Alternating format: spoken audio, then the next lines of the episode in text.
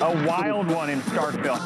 The party continues in Starkville. He's a pleasant lad from Starkville. Greetings and welcome to Starkville. I'm Jason Stark. I write about baseball for The Athletic. Once again, I am joined by my good friend, writer, broadcaster, professor, and distinguished former major leaguer Doug Glanville. Hey, Doug, how are you, man? I am doing great over here. Very well. How are you? I'm good because I've got heat in my house. Unlike you. Yeah, I'm in a jacket, parka, scarf, and a hat. Yes.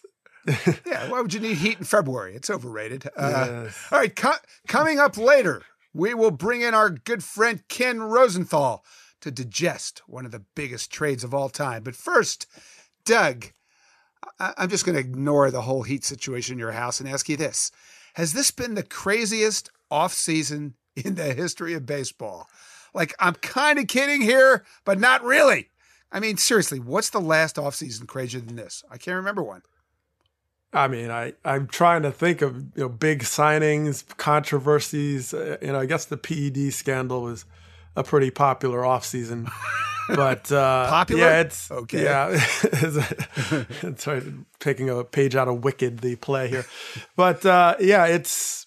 I mean, I I don't know. It's unbelievable what's happening, and the game existential crisis, the you know sign stealing. You have great players getting moved town to town, big sign. It's yeah, yeah. it's it's pretty loco right. right now. Yeah. Yeah, I was thinking about it. You know, like December, we had like 20 big free agents sign in the same week at the winter meetings. All right, then we get to January, the Astros earthquake hits, the Hall of Fame, somebody doesn't vote for Derek Jeter. Then the next thing you know, it's February, and now we just have seen one of the biggest trades in baseball history. Mookie Betts getting traded.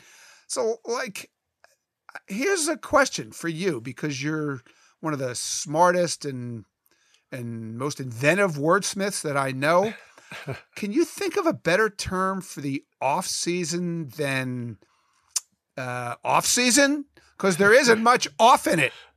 No, no more off. I mean, I given that I'm kind of obsessed with heat right now, since I don't have any, uh, I, I think the hot stove is how you get into it. It's it's no longer an off season.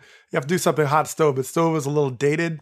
So maybe we bring something like you know with microwave, something with technology that steps it up of like a, a higher level of heat. So maybe it's the acid off season that could have some uh, connotations we have to be careful with, I guess. But uh, yeah, it's got it's got to do something that, with the heat. So I want to work with that one right there. You're obsessed with heat right now for some reason. Yeah. Yes, it's coming back. Though. Yeah, it's coming back on. Yeah, I mean, we I like we need a term that doesn't have off in it. So that's going to be your assignment for the next podcast. But I, I mean, think about this: like the NFL, free agency hits in the in the off season. It starts and it's over in about 24 hours. then they have a little downtime. Then the draft comes along in the spring, and then everybody like goes to the beach until training camp starts. but that does not describe the offseason that we experience in our sport.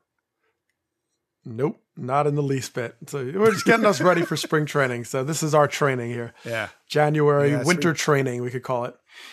Yeah, that might be it. Winter training, because the spring part of the winter training comes along in five minutes. Um, all right, we've got so much to get to on this podcast, my friend. We've got the trade. The Astros make some fascinating hires for the new manager and general manager, and we've got some incredible Astros stats. We've got the Kris Bryant ruling and what that means. Pete Rose back in our podcast lives. but before we get to that, let's explain how this podcast works. We divide it up into innings we start every inning with a trivia question so I can do my shtick as the Wink Martindale of baseball. Uh, and you can find the first four innings pretty much everywhere at Apple Podcasts, Spotify, TuneIn. I mean, everywhere that podcasts are disseminated. But then, if you're a subscriber, you get to keep listening because we have bonus innings available on the Athletic app and the Athletic website. So, if you are not a subscriber and you want to be a subscriber and you want to keep listening to this podcast, you can get a 30% discount on a subscription to The Athletic. You just have to click on the link where you found us in the first place. That'll do it. Everybody good? Everybody got all this? Tremendous. Now let's play our game. Doug, here is your first inning question. Just two years ago, Mookie Betts won an MVP award for the Red Sox. Now, the Red Sox have actually had a bunch of MVPs, but here's your question, man. Who's the last outfielder before Mookie to win an MVP award in Boston? Okay. Ooh, I feel some trick questions going on here. Okay, so now David Ortiz was was he considered an outfielder at some point? In the Never. Never. All right. Come on. Yeah, David Arias was though. He- Uh, Yeah. Was he ever? David? Yeah. David, okay. Let's see. I I should also mention Uh, David Ortiz never won an MVP award. So Yeah, that's another problem. So I'm thinking out loud here. Uh, Man, what about Manny? Did Manny, Man Ram, Manny Ramirez? that's your guess. That's your final Uh, answer. That's a that's a that's a wonderful guess, Doug. It's so wrong though. And he never won an MVP award. Um, Oh, I'm going to run the actual answer. Takes you way back to the 1970s. Perhaps that helps. It Oh, was a guy named Dwight Jim Evans? Rice. Jim Oh, Rice. Rice, too. 1978. Uh, Wow, in between, that's- we've that's had shocking. right? We've had Dustin Pedroia win for the Red Sox. We've had Mo Vaughn win for the Red Sox. And we've had Roger Clemens win for the Red Sox. But back in the 70s, both Jim Rice and Fred Lynn Yeah, Freddie won Lynn, as outfitters. I mean, Jim Rice played a lot of DH, I believe, 78. But he Yeah. was, right? He was mostly an outfitter. Let's go with that. All right, we'll go with that. He was great at the wall. I remember the Green Monster. He was very good at that. Doug, we are in the presence of greatness today because Ken Rosenthal joins us to help us make sense of this monstrous Mookie Betts trade. And Ken's been all over this story. We're honored to welcome him to Starkville. Ken, I just want to say we would be happy to give you the key to the city, except that we don't even have a city. well, it is an honor to be in Starkville. I hear it's one of the more pleasant places to live in the United States. Uh, it's entertaining. I'll say that. Uh, we're actually in Mars. We're actually on the surface Uh, of Mars. some so we're not in the U.S. We're on Mars. well, wherever you are, I hear it's a great place. Yeah, there, there's there's no heat in portions of Starkville too. You should you should know that. Wherever the heck Doug is on Mars or wherever he is, there's no heat. But we're not going to worry about it. Doug's heat. We spent way too much time on this already. Uh, let's break down this trade and all right. Let's start here. This feels like one of the biggest trades in modern history, maybe any kind of history. You know, like it's well documented that I'm a knucklehead with too much time on my hands. I spent way too much time looking at this today, I, but I cannot find a single trade ever in which a team traded for a, a former MVP position player and a former Cy Young in the same deal. So that that's pretty crazy. Then, uh, a- as I wrote in the Athletic, you know, players like Mookie basically get traded once in a generation. We're talking about guys like A Rod in his prime, Ken Griffey Jr. That's about it in at least in the 21st century. So let me ask you, Ken, just on that level, how incredible is this deal? And do you think that we should even bother playing out the season, or should we just do the American League half so that they can determine who plays the Dodgers in the World Series? well, Jason, I thought you put it well in what you wrote and what you just said. This doesn't happen very often as far as just the caliber of Mookie getting traded. And then to add Price into the equation, even though he's not the Price that won the Cy Young Award, it's pretty astonishing. So, from all of those perspectives, it was an enormously big trade. And yet, what made it bigger to me was the involvement of the third team and the peripheral involvement of the fourth team because there were all these bodies Yeah. flying around. That to me escalated it even higher. It wasn't simply Mookie Betts getting traded. It was Mookie Betts, the Dodgers making a deal with the Twins involving Kenta Maeda, and then just making a deal with the Angels involving Joc Pederson and Ross Stripling. This is monumental on so many levels. That's why we're sitting here trying to unravel it. It really is, and uh, you know, as as you pointed out in what you've written, um, it looks like the Dodgers have managed to make this deal, uh, depending on how much money they're paying of David Price, and still say under the threshold. It, like that seems pretty amazing to me. What That's amazing. How about you? What are they? What's the degree of difficulty of that? Very high degree of difficulty, but it's the kind of that Friedman stays up all night trying to pull off. And he, as you know, Jason, Doug, you guys know this. He hates giving up high quality prospects. And really, with the exception of Yordan Alvarez, who he had never seen play, under Friedman, the Dodgers have not given up top prospects. They just haven't. Even for Machado, even for Darvish, even for yeah. Josh Reddick and Rich Hill. It, those deals were deals that involve some potentially good players, but nobody who has really come back to haunt them. Frankie Montas, I guess, would be the closest, and he's got a PED suspension last year. So to pull this off and to not give up a, even a Jeter Downs, who's a top 100 prospect in the fielder, and still be within range of the tax threshold. And we don't know the exact dollars yet because this thing is not official, but it's a safe assumption, I think, to believe that about half of Price's money will be going to LA, 8 million of 96 million.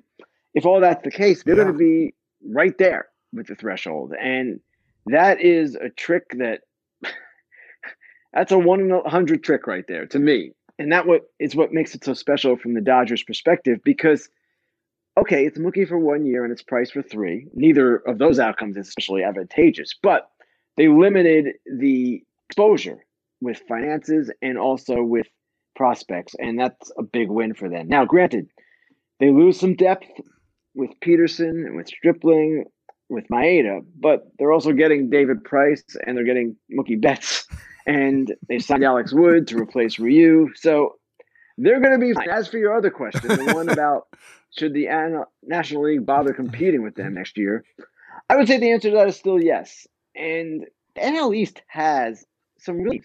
And I can see in a playoff series, an NLCS, the Nationals, even the Mets with their starting pitching, giving the Dodgers a fight. Now, of course, all these teams can regroup at the deadline as well, but don't forget the Braves in this equation either, because they're really good. So I don't know that it's a lock they get to the World Series. This was a play, certainly, not to series, but to win it, which is the one thing that they haven't done under Friedman. Seven straight division titles right now, but no World Series victories since 88. And I think Price is the sleeper in this deal. He is a shot to be not the old David Price, but certainly an effective major league pitcher again. The one thing about the Dodgers is they care less about volume from their starting pitchers than just about any team in the league because they have so much pitching depth. So th- they just they just want quality from David Price, whether that's 100 innings, 125 innings, 150 innings, whatever it is. They don't they're not going to push him to run out there every 5 days just to say they did. And that's another reason he's such a great fit. You put him in the NL West. Great fit for David Price to revive his career, get him out of Boston, all the stuff that swirled around him there.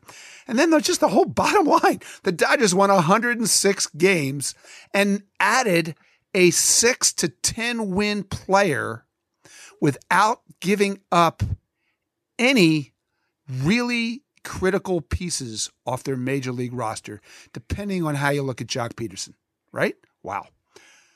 Doug, I know you wanted to ask Ken about the Red Sox, so we should definitely do that. Yeah, I mean, yeah, Ken. I mean, a couple of questions. The first question I think of is, you know, when you when you go over the deal, there's a lot of calculus involved. You think of the, you know, the economics, uh, the moves, the pieces, the timing, the salaries.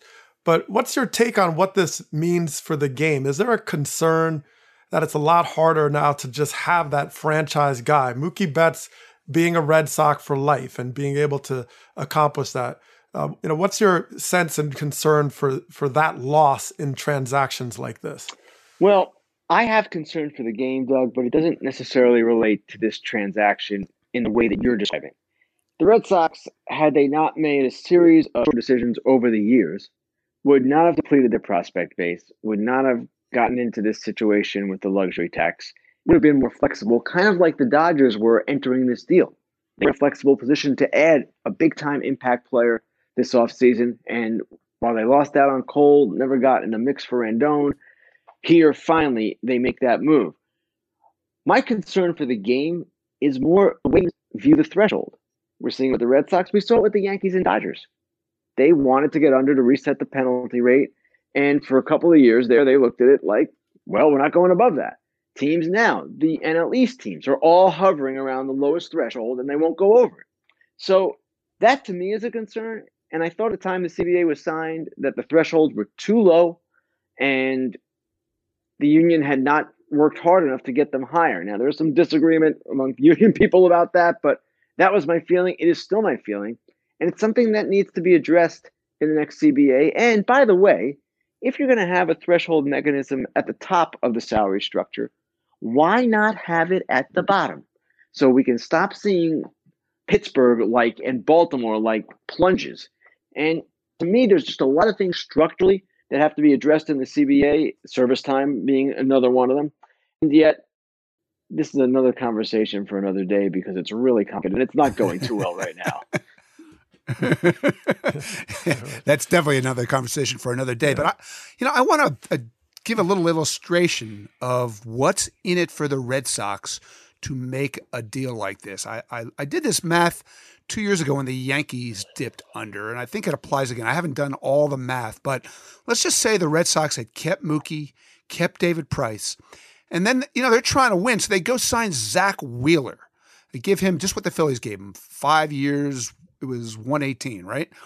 Okay, so now they're they're still in the fifty percent luxury tax tax uh, category, so that's going to add fifty nine million dollars to, to that 118. So now it's a $177 million deal, not a $118 right. million dollar deal.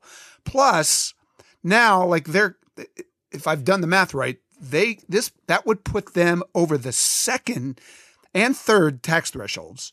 So now you're going to add more tax. You're over 180 million dollars for that Zack Wheeler deal. It's a 36 million dollar a year pitcher you're signing. Plus, they're losing their uh, second pick in the draft, their fifth pick in the draft. They're losing a bunch of international slot money, and all right, they're for the purposes of the luxury tax. The CBT payroll, they're over $250 million. So they're over every threshold. All right, now they go out next winter they want to sign Mookie. They say, let's say they give him 10 years, $400 million. So let's think about the cost of that contract. All right, they're in the 50% tax rate, uh, tax bracket instead of the 20% bracket because they didn't get to reset. So the 400 million deal turns into a 600 million dollar deal. But they're over every threshold. So like the next 20 million dollars it's 62% of that. The next 20 million, it's 95% of that times 10 years, right? So you start thinking about this that 25 to 90 or 100 million dollars extra in taxes every year their 400 million their 400 million dollar contract is is almost doubling it's over 700 million, maybe 800 million dollars. And they're losing more picks and more slot money. Like just do that math and you understand why the Red Sox would do that. But I don't know about you, Jason. Ken, judging by my Twitter feed, uh, Red Sox fans don't care. Well, not that I would ever want to put more work on your plate, Jason, but if you wrote that article or wrote what you just described, it would be helpful to the discourse because fans do not get this. And I wrote a column, it was a week ago Sunday. So what? Nine, ten days ago now. The headline yeah. of the column was why the Red Sox might trade Mookie Betts. Now, I didn't get into the math the way you did, but I explained how if you were an AL East general manager, not in Boston, what would your preference be? Would it be for the Red Sox to keep Mookie Betts for 2020 or would it be for them to go through all of these resetting and bringing in young talent and all the things that they get ancillary out of this trade besides the two players? Any AL East general manager would tell you, and I know this for a fact hey, better for me if they keep Mookie and don't get all those benefits. And if they lose him for a draft pick, great. If they don't stay under the get under the threshold, great. What best serves the Red Sox competitively long term, not for 2020, is doing this kind of trade. Now we can argue about the particulars, the players they got back, all of it, but the thing was motivated by Mookie wanting to be a free agent. He didn't take their money. Now, granted, did they offer him enough? No, they didn't offer him enough. Didn't go to the level where he would say, absolutely, I'll do this. But maybe they felt that level for whatever reason. His body kind of a thinner guy being one of them. Maybe they felt it just wasn't their best investment over 10 years. And then when you talk about all the tax implications, yeah, and actually Jason described, trading him gives them a better chance of signing him because they do reset. So again, it's really hard for any of us to put our arms around trading a homegrown superstar, potential Hall of Famer, a generational talent, just a brilliant player, and a great guy. He's everything. He's everything you want. But the Red Sox sort of put themselves in this position, and then it's a matter of having to get out. Now, they put themselves in this position with a series of short term rules that, yes, helped them win the 2018 World Series. You can't do that forever. How do I know this? Because the Yankees went under the threshold. The Dodgers went under the threshold. Every other team determines it's good to go under the threshold. The Red Sox are just doing it with a much more prominent and distinguished player. Yeah. And, you know, then there's the whole MO of the two general managers involved here. You go hire Dave Dombrowski right. because you're in it to win it now. And so he's going to trade all those prospects. He's going to give out all these contracts. He and he wins you the World Series. But now out he goes. In comes Chaim Bloom. What's Chaim doing there? He's not there to keep the band together. He's not there to run the payroll up to 275 or 300 million or 800 million. That's not why you brought in Chaim Bloom. Chaim is there to do stuff like this. Like you could see the whole plot playing out. But I don't blame any Red Sox fan for being angry today because players like Mookie don't come along very often. And I, it's mm-hmm. got a chance to haunt them. There's no doubt about it. I, w- one more oh, thing, Ken. Well, who and who's gonna who's who's gonna run the team? That's what I I, I want to know. Who's gonna run that team? Like, I mean, I, am curious. Like, do you get Bruce Bochy? Do you get like you, you got to that, that's what could justify this move even more so you get some momentum off of having the right leadership and having a, the right kind of season but i don't know who they're going to pick i don't know doug and there really hasn't even been much smoke on this right? We haven't heard many names many unusual names. Roenicke, yes. Fabulous, yes. The coach Urueta from Arizona okay that's a different name and the guy who was really impressive at the World Baseball Classic. But we don't know. Now, I don't know if they're waiting for the investigation to be complete and then they can determine whether Roenicke is viable, depending on how MLB rules.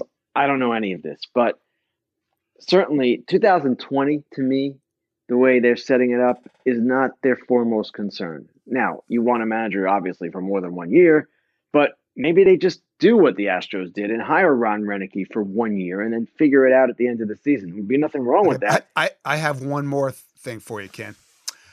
What's the last time that we headed for spring training thinking that the best team in Fort Myers, Florida was not the Red Sox? Okay.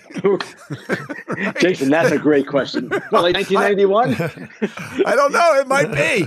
It might be. But the Twins also were a part of this deal.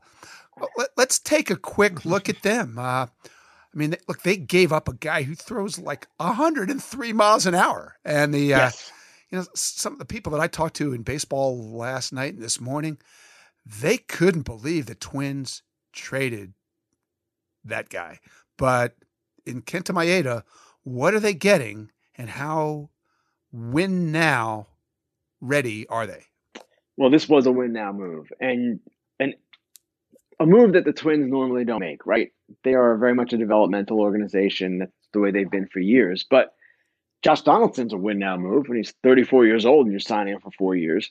And this follows that pattern. Now, the question on Graterol is is he a starter or reliever? And a good number of people seem to think he's a reliever. Well, if that's the case, and Kenta Maeda gives you league average 150 innings over the next few years, I don't know that that's a bad trade. In fact, it's probably a good trade.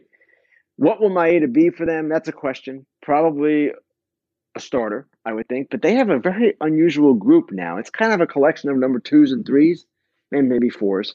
Hmm. But they have depth. And they didn't get Wheeler. They didn't get Ryu. Those were their targets. They shifted to Donaldson. Rich Hill's going to be there in June or so. Pineda's going to be back in May. And Homer Bailey's in the mix. Chacin's in the mix, along with Berrios and Odorizzi.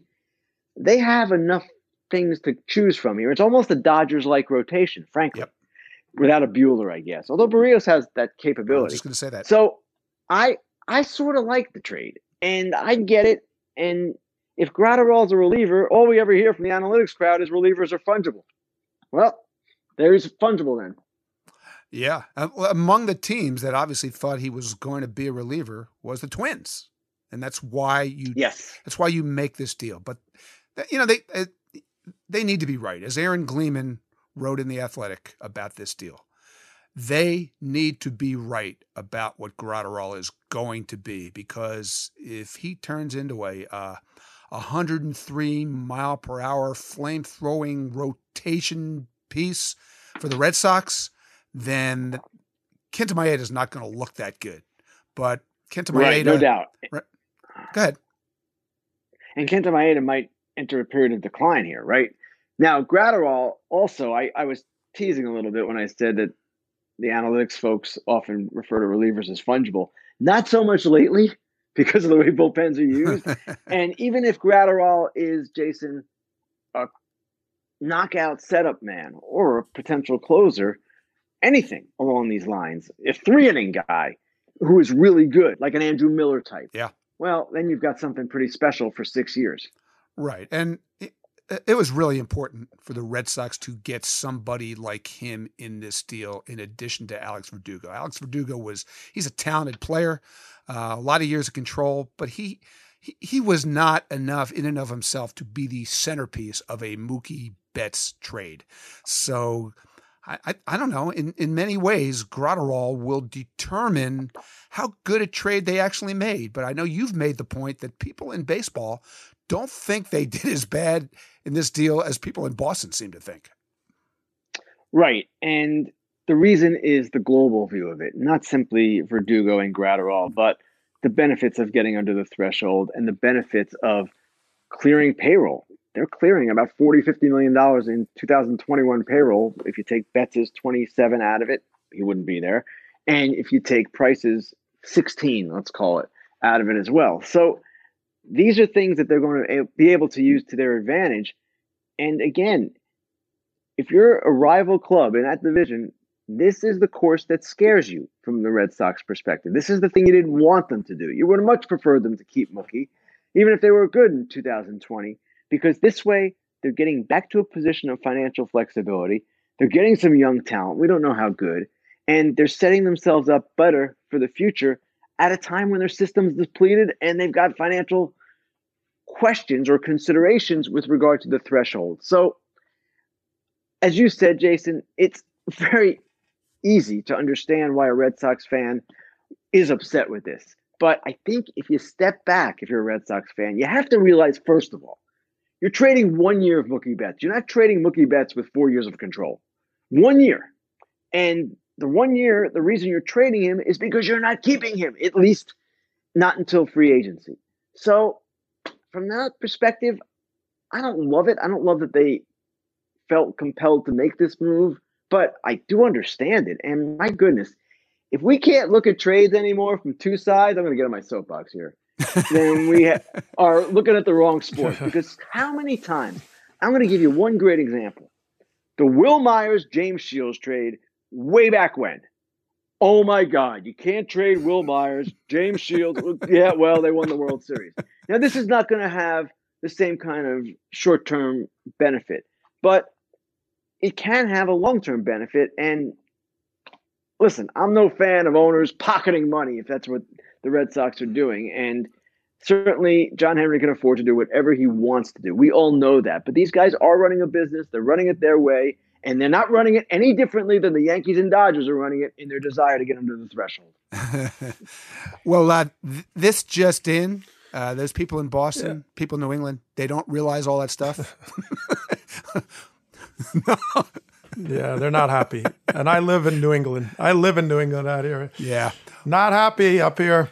No, I know. Uh, well, what I mean, it, and let's not like let's not forget. I mean, isn't there still an MLB investigation oh, yeah. pending for 2018? And, and the I mean, you know, so all that you know, all that shifting and moving and and getting prepared for the future. What's the future look like? I mean, is it because you know if they get anywhere close to the Astros in in the results of this investigation, you know, all bets are off. It's just gonna. And I mean, Chaim Bloom inherited a very difficult situation, even yes. if it was somewhat knowingly, right? He he got he has bets you have to trade a very popular um, franchise player.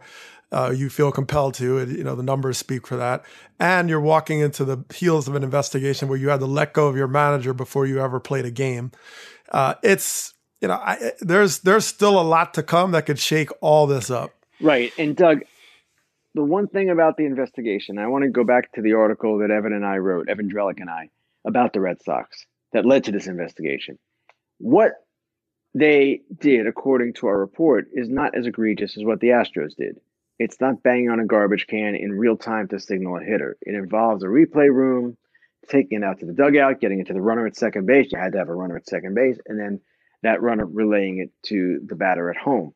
So, from that perspective, it's not as egregious. I wouldn't expect the penalties to be as severe, even though if MLB finds them to be guilty of what we reported, it is coming after the commissioner warned everybody, including the Red Sox, especially the Red Sox, not to do anything of this kind again. But at the same time, even with that, I just don't know that the level of transgression rises to the same level as the Astros. That said, we still don't know what's happening there. We don't know if they're going to lose any draft picks or international money, whatever the case might be. So that might be all the more reason to take a breath and reset. Even if no penalties are issued, there's a reason to do that. If penalties are issued, it probably would say there is more reason to do it right now. Yeah. Well, I'll tell you what we do know. We've taken up way too much of Ken Rosenthal's time. He's the busiest man in showbiz. So, Ken, we're going to let you go break some more stories. It's always a thrill to have you here to visit Starkville. You can stop back anytime. Feel free to vacation here, and uh, we'll work on that key to the city. How about that? Hey, thanks a lot. Appreciate that. All right, the great Ken Rosenthal. Thanks, buddy. Thanks, guys. Have a good one. Thanks. okay, Doug, here is your second inning question. The new manager for those Houston Astros is a fellow named Dusty Baker. Uh, he's one of two managers ever who wound up with 1,800 wins as a manager, but also once hit at least 200 home runs as a player. So, Ooh. can you name the other? Wow, that's a good one. I like it. Um, well, I don't know if he won. The, I don't know if he. No, uh, well, let me throw this one guess out. Then you can give me a hit. Uh, I don't know if he won this many wins. Probably not. So, but I'll say Frank Robinson. not enough wins. Uh, yeah. But like Frank Robinson, the the guy who's the answer to the question is in fact a Hall of Famer. Ooh, nice. Uh, from that era, let's see. 70, here's another 80. here's another clue more as a manager than as a player. Hall of Fame for his managing. Oh, really? Okay. But a good player. Uh, Joe Torre? Joe Torre is correct. Right. What a Ooh. job by Doug Glanville after I gave him 17 hits. yep. 2,300 wins for Joe, 250 homers. So that is the answer. And that brings us to Dusty because, uh, you know, the Astros had to find a new manager in a hurry. And of course, Doug, they went out and found that young sabermetric whiz kid they've been looking for, Dusty. and like, what a fascinating hire, right? I, I, I, but you know what? I love it. Uh, and here's why I love it. I, you know, they can, they have coaches who can implement any sabermetric game plan that they need implemented. But in Dusty, they are hiring a guy who, to me, is the epitome of credibility. I can't think of a single quality the Astros need right now more than credibility. And I know you played for Dusty. So I'm curious how you think he fits on this team in this moment in time. So, so when you think about the Astros' very recent history, it's been disastrous. There's no question about it. And and so I can see the effort to have a full pendulum swing with someone that you know at his core has always exemplified, you know, ethics, competitiveness, honest play, old school mentality, all the things that sort of embody Dusty Baker. But he was also a, a, manager that was a player's manager, that has been a player's manager, where if you're continuing to double down and stay along track with the the core personnel that the Astros have. It's not like they're saying, okay, we're going to get rid of all these guys with sign stealing. They really want to build a future with the personnel that's there. Uh, they want to give them a second chance. They want to try to right the ship through the same personnel. So it's nice to have someone come in who can bring that perspective about what's important, recognizing the talent that's still in the room, the ability is still in the room to win a World Series. So I, I really like that fit. You know, I, we, we mentioned Bruce Bochy and other veteran players, but you know, Dusty has always been hungry, and and playing for him was, you know, it was a lot of fun. I really enjoyed playing for him. It, made me remember as a 33 year old plus veteran uh, why I loved the game in the first place. Well, that's cool. Now, I'd, I'd love for you to tell one of your many great Dusty stories. I, I think there was actually a quote from you in something that I wrote in the 2003 postseason that got you in some trouble with Dusty. Do I remember this right? Uh, it's it's quite possible, yes. what happened there, man? I've had a I've had a couple, but yes, with the po- the postseason, you know, I generally stayed out of the principal's office. But in in 2003, remember I was traded from Texas right around the trade deadline, and it was probably the hottest I had been in my career. Even the year I hit 325. In 03, I got hurt. I came back and I was unconscious in July. And so I was feeling pretty good. Like I might stay, I might have a chance to kind of, you know, revitalize my career. And I got kind of hit with this trade to Chicago. So I got there and, you know, Dusty, of course, I know and I knew he was respected and all that, but I wanted to play. And this was a big year for me in free agency, possibly. I didn't know, you know, I didn't know the Cubs, we would go anywhere because we were two games over 500 when I got there.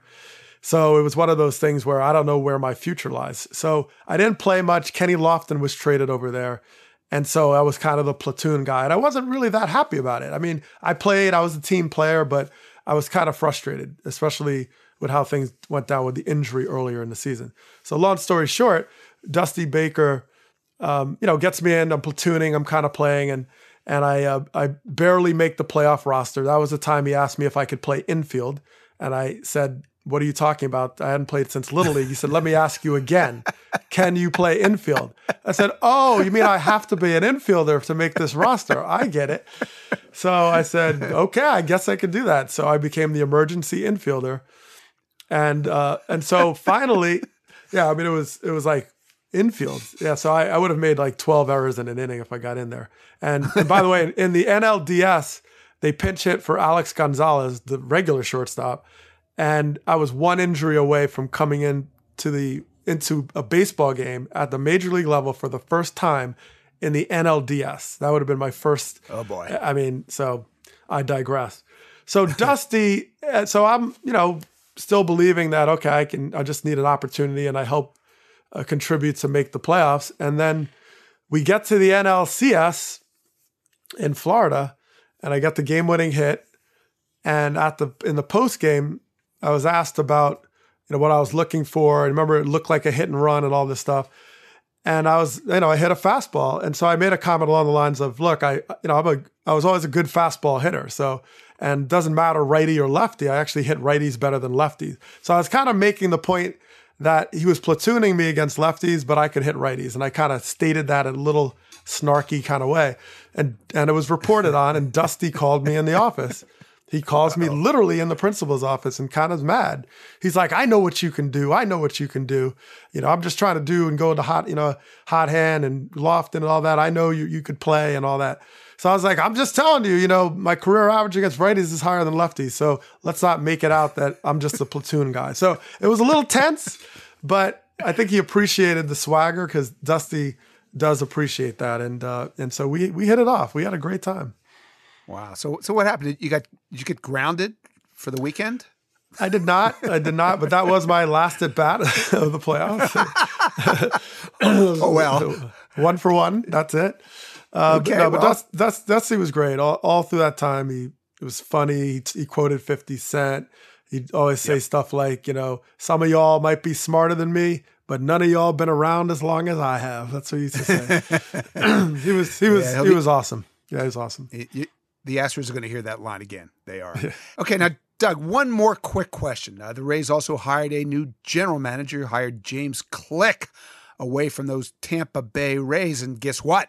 The Rays are not that happy that the Astros no. dipped into their front office and hired their GM away from the Rays in February.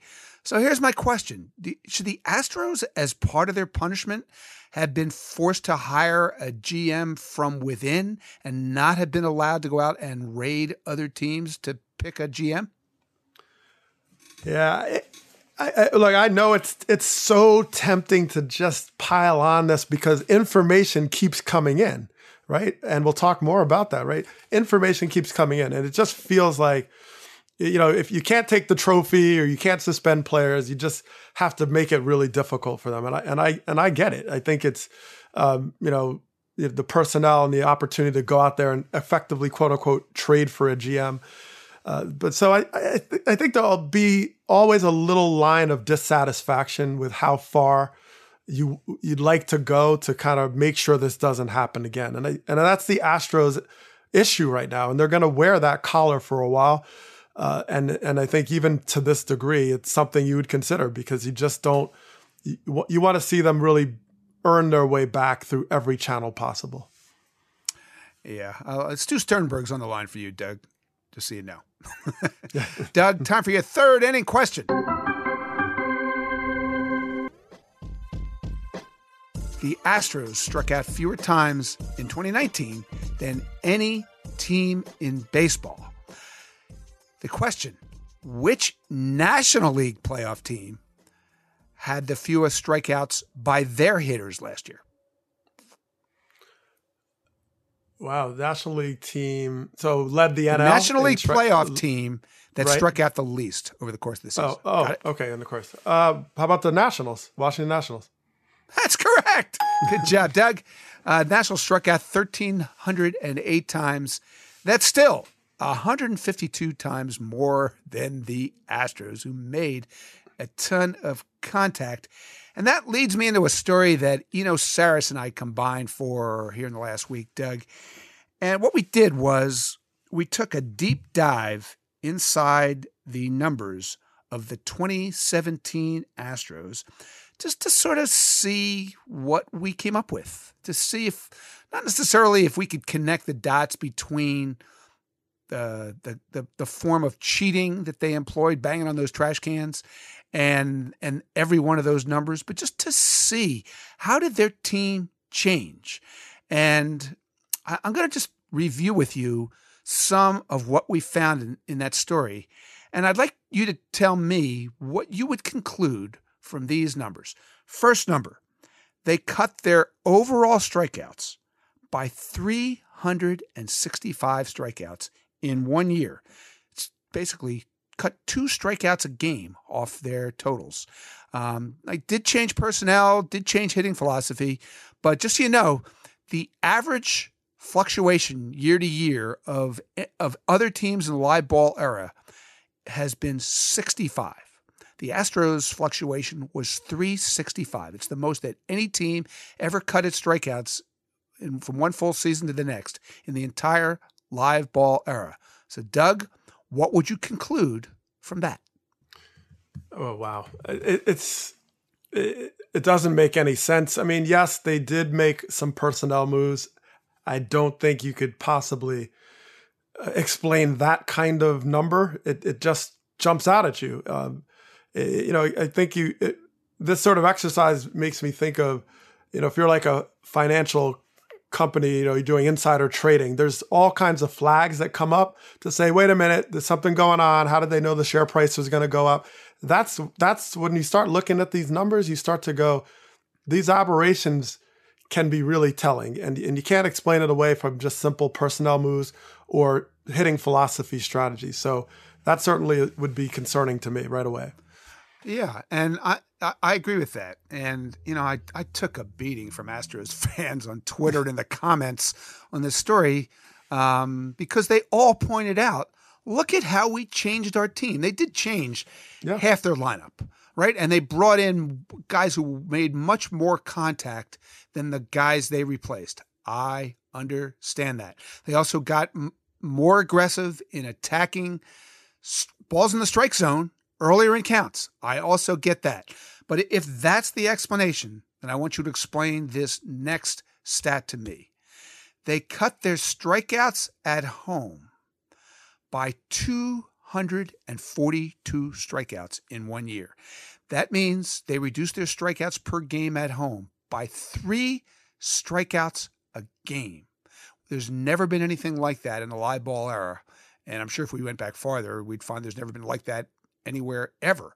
Uh, and just so you know, they struck out a, way more on the road than at home. They cut their road strikeouts by half that amount, 123. So 242 fewer strikeouts at home, but 123 fewer on the road.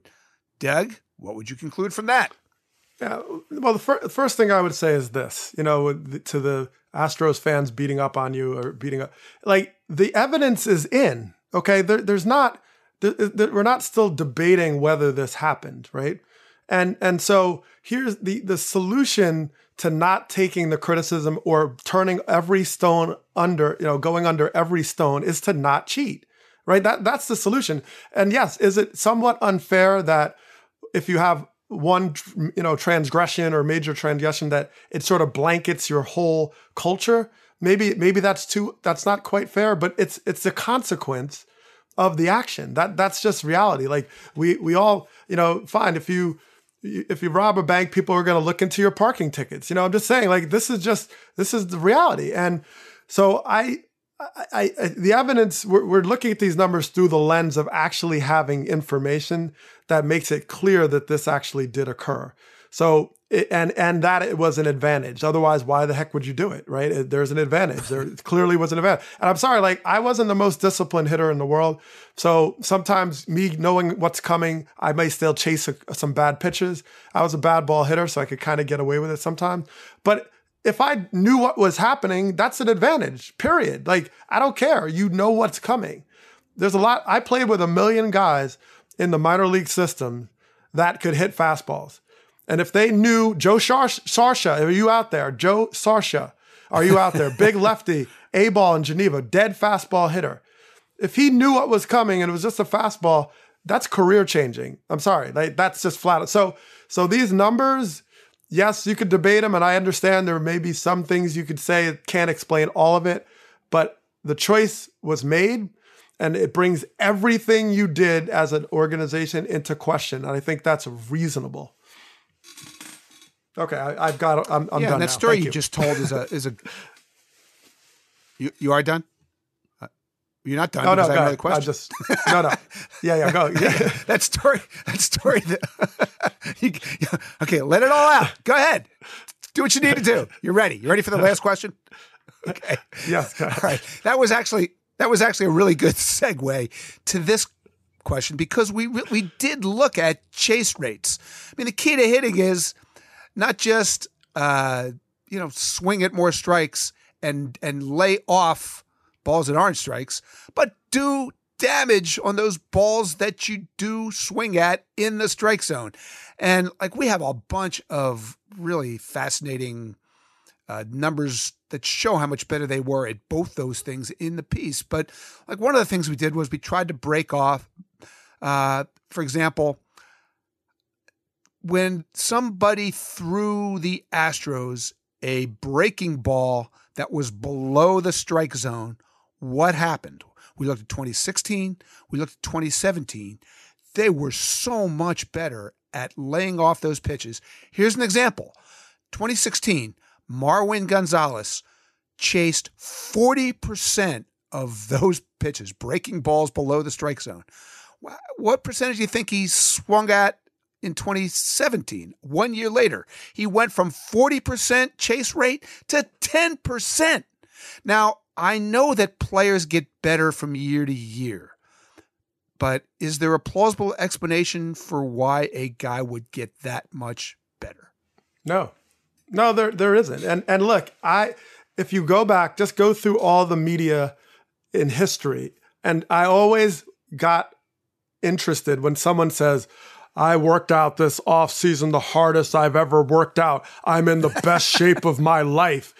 Okay, that's a red flag to me. This whole best shape of my life, that's what we're getting now, just not not in PEDs, but in other in, in this arena. Like I worked on my eyes and I went through a guru with with 3D vision and I could see through walls and that's how I came back and laid off you know all these curveballs. Like come on, dude. Like everybody's good at the major league level. Everybody is good. Everybody is good. And that's why an advantage, like I said when I wrote in the article in the Times, like a small advantage in is a exponential advantage, a small adjustment that you make. Let me rephrase it. A small adjustment that you make like this leads to huge advantages in the realm of the elite. All right. So when you're already in the stratosphere of talent, everybody's good. And one little thing is it may be 2%, you may know 3% more. That's enough to put you in the World Series. That's enough to make you a multimillionaire. That's enough to make you an all-star. That's how little the difference is. And you know what, like Bonds and, and all these players, all the stories we hear about, well, he didn't use PEDs before this date. And it doesn't matter. Like that's that's exactly the problem. You taint and you absolutely smear everything you've ever done and that's why your credibility should matter enough because one transgression, one mistake can destroy a reputation. Sorry, that's how it goes. And it's not always fair. It's not always fair. And you could work your way back to that. But that's the choice. That's why today we're still talking about PEDs in the game. For all these clowns that made that choice, even players who played clean are just blanketed in this whole thing. So yes, I don't I don't trust it. And I think it's not shocking. But you know, the data, use those analytics that we've gained in this game to look for aberrations like this because those numbers are really shocking and they they seem absolutely unreal and impossible to be able to accomplish in one year. It just seems absolutely absolutely ludicrous. And the fact that we have the data now to back it up only just highlights that even more. Okay, friends, Doug Glanville has spoken. and before we move on, just want to say this uh, to all the people who think I'm some kind of Astros hater, or that those of us the, the athletic are Astros haters. I, am being honest about this. Uh, there is no team that I've enjoyed watching play more over these last few years than the Houston Astros. Uh, I thought these were great players, um, and I, I just hope that this year that they go out and use the opportunity they have to prove that what they accomplished over the last three years was because of their greatness, not because they stole signs, not because they banged on trash cans, not because they cheated, but because they are great players and a great team. Nothing would make me happier than if that's what we're talking about a year from now but we'll find out, right? All right, Doug, time for this week's listener question. And we love the listener questions because that's how we allow you, our listeners, to be part of this podcast. I'll tell you how you can do that in a moment. But the idea of the question is you submit a trivia question. Um, our mayor, our evil mayor of Starkville, Cam, will pick the question he'll decide, yeah, here's a question that'll stump Jason, it'll stump Doug, and then it'll give us something to kick around afterwards. So we're ready with this week's question. And uh, I, once again, you know, we've had a we've had a series of questions that have come from some of, some of the great statistical minds you find out there on Twitter. That must be our audience, Doug. We got another one this week comes from Paul Moehringer, who writes really interesting baseball stuff for the Hardball Times. And you can find him on Twitter at P M O E H R I N G E R. Now, Doug, here comes his question. Tough one. He says, Which active player has the most career All Star appearances without starting an All Star game? Active player, most career All Star appearances, but never started the game. I, this is really, really, really tough. I, I'm, I'm just going to throw out a wild guess with Joey Votto. Do you have you have an idea? That's a good one. Is this a trick question? Because what about are we? What about pitchers? Is that you know what I'm saying? Are they are they throwing a curveball at us here? Literally, possibly. Uh, all right, because it's like, yeah, I'm, I'm gonna I'm gonna try to see if they're trying to trick us here. Can you, well, can you think of any pitchers that have made the All Star team? Like a uh, Barry. Wait, all right. So uh, closers. Who's I've the already closers given my around? answer. Okay, all right. Give me some closers. Who's some great closers that've been around a long time? Uh, pitched to uh, Well, Craig uh, Kimbrel, Kenley Jansen. Uh, yeah, yeah. It'd be at the right at the top of my list. Fernando Rodney. He's been around Yeah, a long Rodney. time. I don't know. Yeah, Um, yeah, So I see what you're doing. I see what you're doing here. yeah. I mean, because they've That's- made the that- All Star just appearance. guess. All right, Just guess. um, Come on. all right. Craig Kimbrel. I'll say Kimbrel. Yeah, some Okay, reliever well, like that. Like Doug, Doug's thinking outside the box. He's thinking way different than me. Let's let's get uh, our mayor in here to tell us uh, how how we got this one wrong. What do you think? Doug, I love where your head's at. Unfortunately, it's not a reliever. However, it is a starting pitcher. That starting pitcher being Clayton Kershaw, who Oh, has I made almost said that, eight. All Star appearances without starting in a game. Hmm. Well, that's I knew I was- amazing. Gosh, I was thinking Kershaw, and I just like did not. Okay, yep, good stuff. Yeah, all right. I gotta feel like I knew they were up, they were up to something sneaky. that is sneaky. I didn't even I didn't know that the pitchers were included when I made my Joey Votto guess. Good, Doug. You thought it through beautifully. You just screwed up the name. That's all. Yes, it did name it. All right, so part of the deal is now we we have a trivia question. We have to figure out something, some topic that is inspired by the trivia question. So, uh, how, how about this, Doug?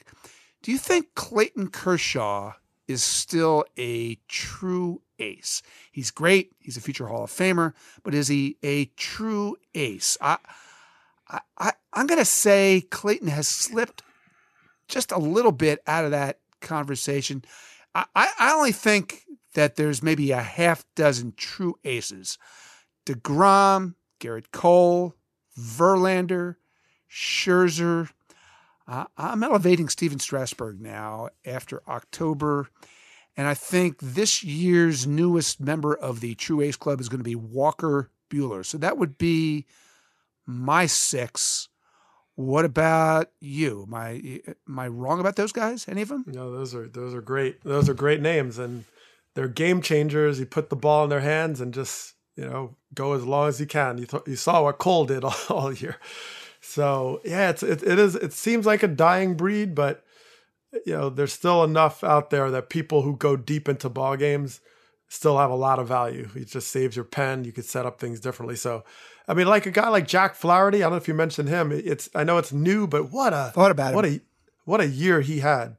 I mean, just the you know after Cole, there's nobody who got hotter than than Flaherty, right? So, so that's a that's a good name. Um, I don't know. I'm trying to think off the top of my head. I need to pull up the standings. Yeah, I mean, he and Mike, something to see. I would say he and like Mike Clevinger, Clevinger might be next on my list, right?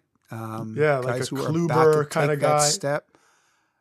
You know Kluber. Uh, you know, I, I mean, after last year, you can't call Corey Kluber a true ace. Yeah, yeah. I mean, no more, but you know, he's he was in that ilk. He's just injuries, got banged up. I'm just kind of let, let me let me look at the standings, see if I'm missing someone here. We said Scherzer, you said Strasburg. Uh, what about Jacob Degrom? I I'm sure. included him. I, I, you know, I think Noah Syndergaard always flirts with that with his Yeah, stuff. totally, Um, totally flirts with it. Bumgarner, you know, he's he's getting older, I guess, but you know, he's yeah, not quite maybe a true ace maybe right not that now. guy. That's like Right, but it's a fun question, right? yeah, I love it. Good question. We don't have to answer it definitively, but it's fun to talk about. And you know, all you have to do if you would like to get us uh, to, to read your name on our podcast, get one of your questions wrong, and then talk about how brilliant you are is just submit a trivia question. And you can do it two different ways. You can send us an email. And if you want to do that, you would send it to Starkville with an E on the end at theathletic.com. Or you can send it via Twitter. You can tweet at me, and you can find me at Jason ST, Jayson with a YST. Or you can find Doug at At Doug Glanville, D O U G G L A N V I L L E. There you go. And just hashtag those questions. Hashtag StarkvilleQS. That's it for Starkville for some of you. But if you're an athletic subscriber, you can keep listening over the Athletic app or the Athletic website. Uh, if you're not a subscriber and you'd like to be a subscriber, go find that link you clicked on to find us here, and it'll get you 30% off a one year subscription to The Athletic. But for those of you who are leaving us, thanks for listening. We'll see you soon on Starkville.